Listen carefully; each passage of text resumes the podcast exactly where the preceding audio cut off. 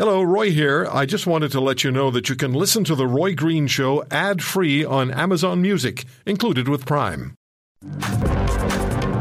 Information from Dalhousie University's Agri-Food Analytical Lab, Analyticals Lab, following a national survey, shows very visceral responses to financial pressure Canadians are feeling related to inflation and interest rates. And food inflation is at its highest in 40 years. Sylvain Charlebois is the director of the Dalhousie University Agri-Foods Analytics Lab, professor at Dalhousie University, at Food Professor on Twitter. And he's back with us on the program. Uh, Sylvain, how are you? Very good, despite uh, Fiona, we're we're doing good in the Atlantic. yeah, yeah. of course, you're in uh, Nova Scotia, and um, how how's your area? You're in uh, you're in Halifax. Uh, how, how's Halifax?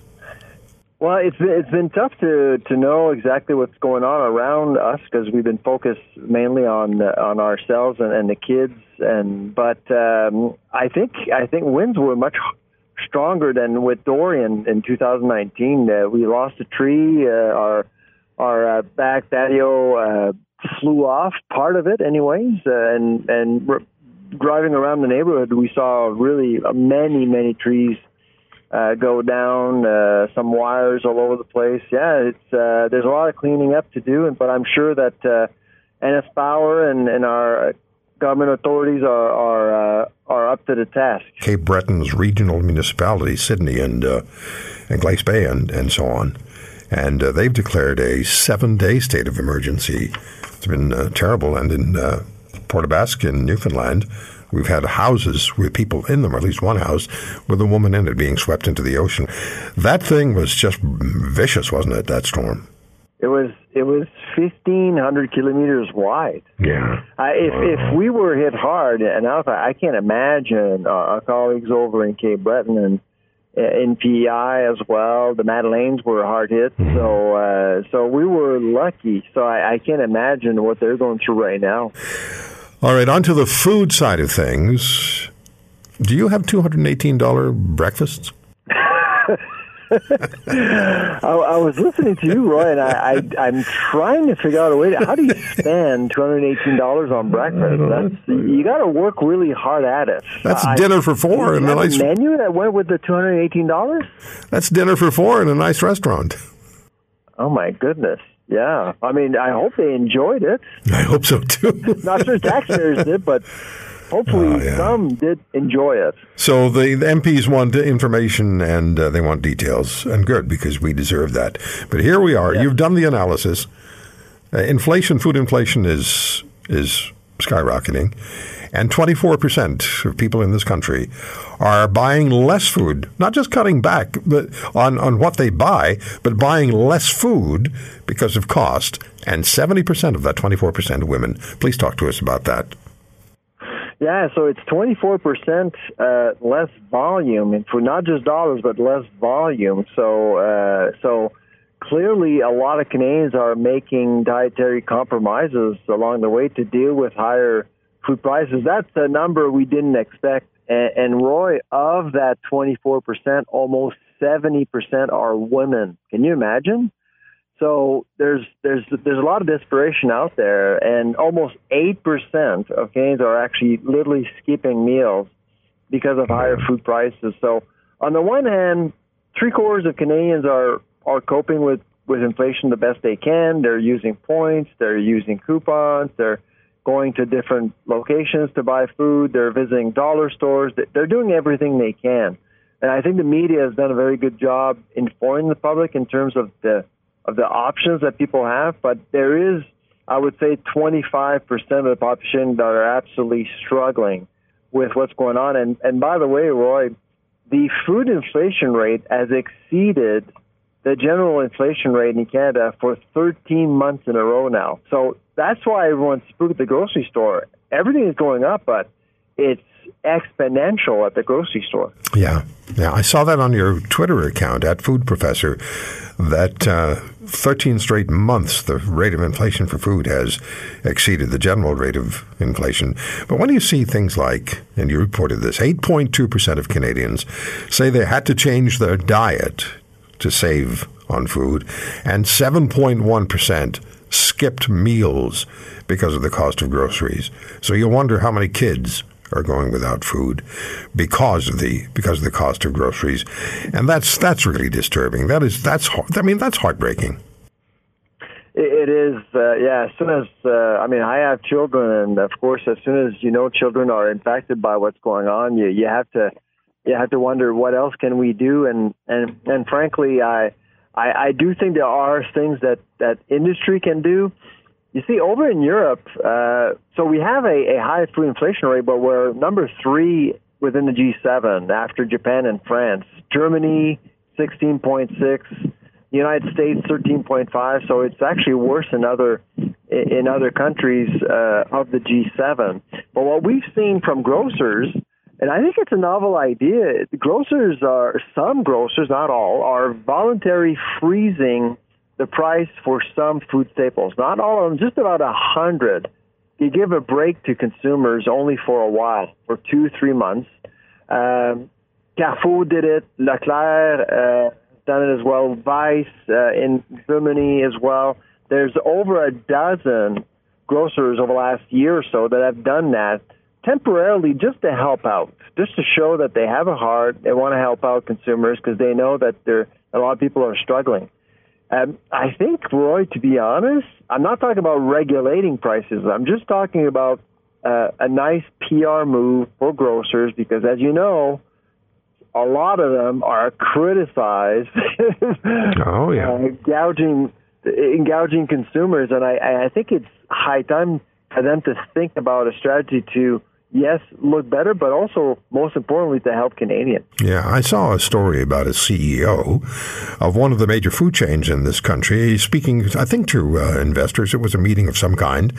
And uh, he was upset and, and, challenging people who were saying, look, the grocery system, the grocery stores, the grocery chains are making, uh, you know, more, uh, just are just profiting on the backs of people who are struggling. He got upset. I, I called, I got in touch with him actually and asked them for an interview. They declined, but um, fair enough. I mean, people do decline.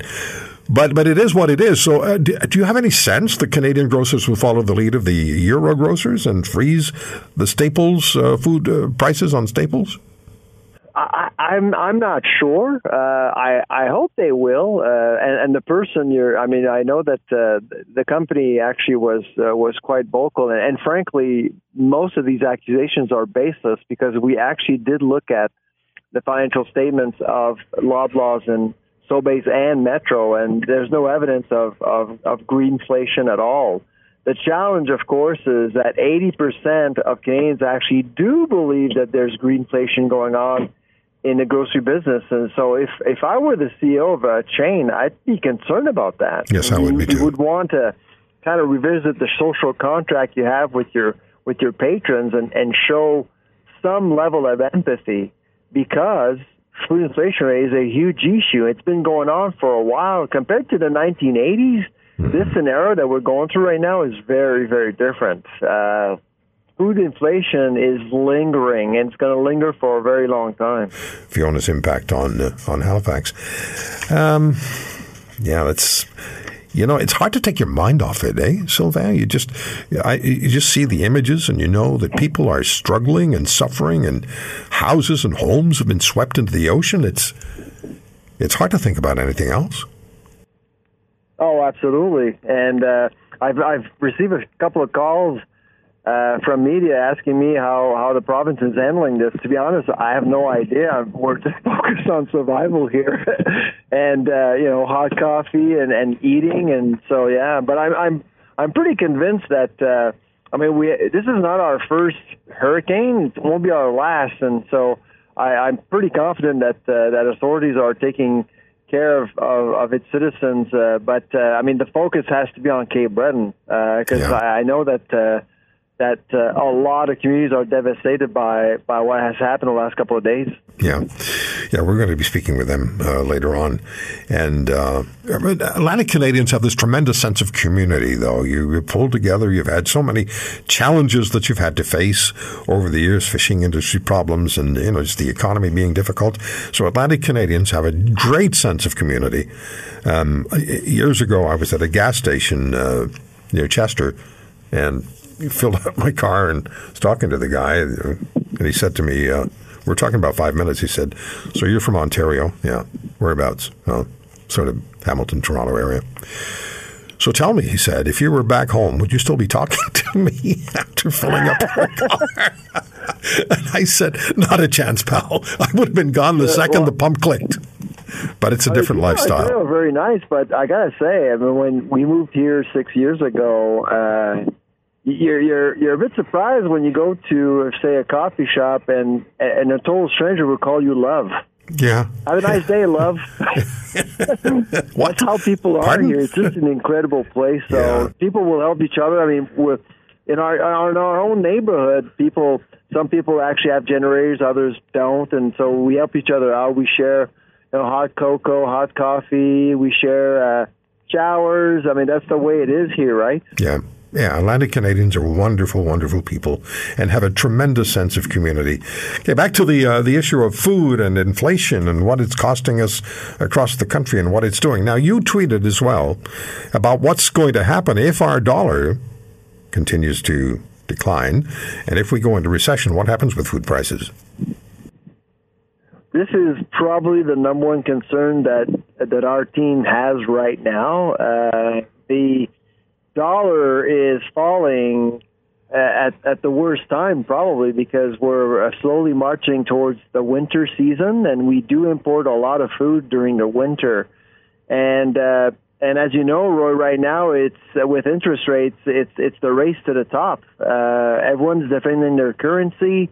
Uh the Americans have an easier time to do that because they're they're they're they're the money of reference. I mean if if people investors are looking for uh, refuge, that's where they'll go. They'll buy American dollars. So we're up against that. And most currencies are actually dropping, including ours, but ours is pretty critical for food security over the next little while. So if you remember a few years ago, the cauliflower head was at eight or nine dollars all of a sudden. That's due to to a, a, a significant depreciation of our dollar versus the greenback in just a matter of weeks.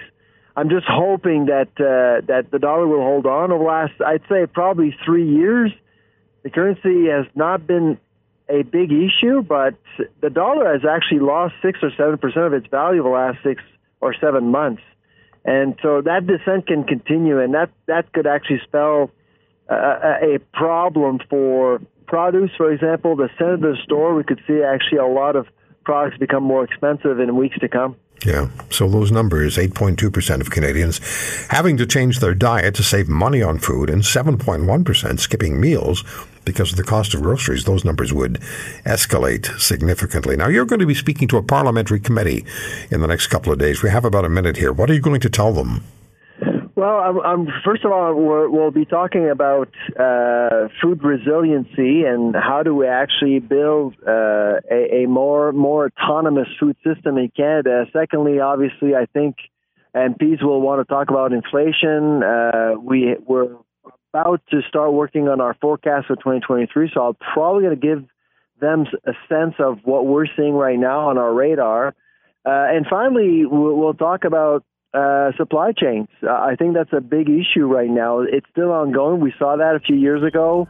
Uh, it's still an issue right now, and so we'll talk more about supply chain resiliency with the group. And looking forward to it. I've actually testified before that group, I think, three times already. So this will be my fourth visit. It's always a great conversation. If you want to hear more, subscribe to The Roy Green Show on Apple Podcasts, Google Podcasts, Spotify, Stitcher, or wherever you find your favorites. And if you like what you hear, leave us a review and tell a friend. I'm Roy Green. Have a great weekend.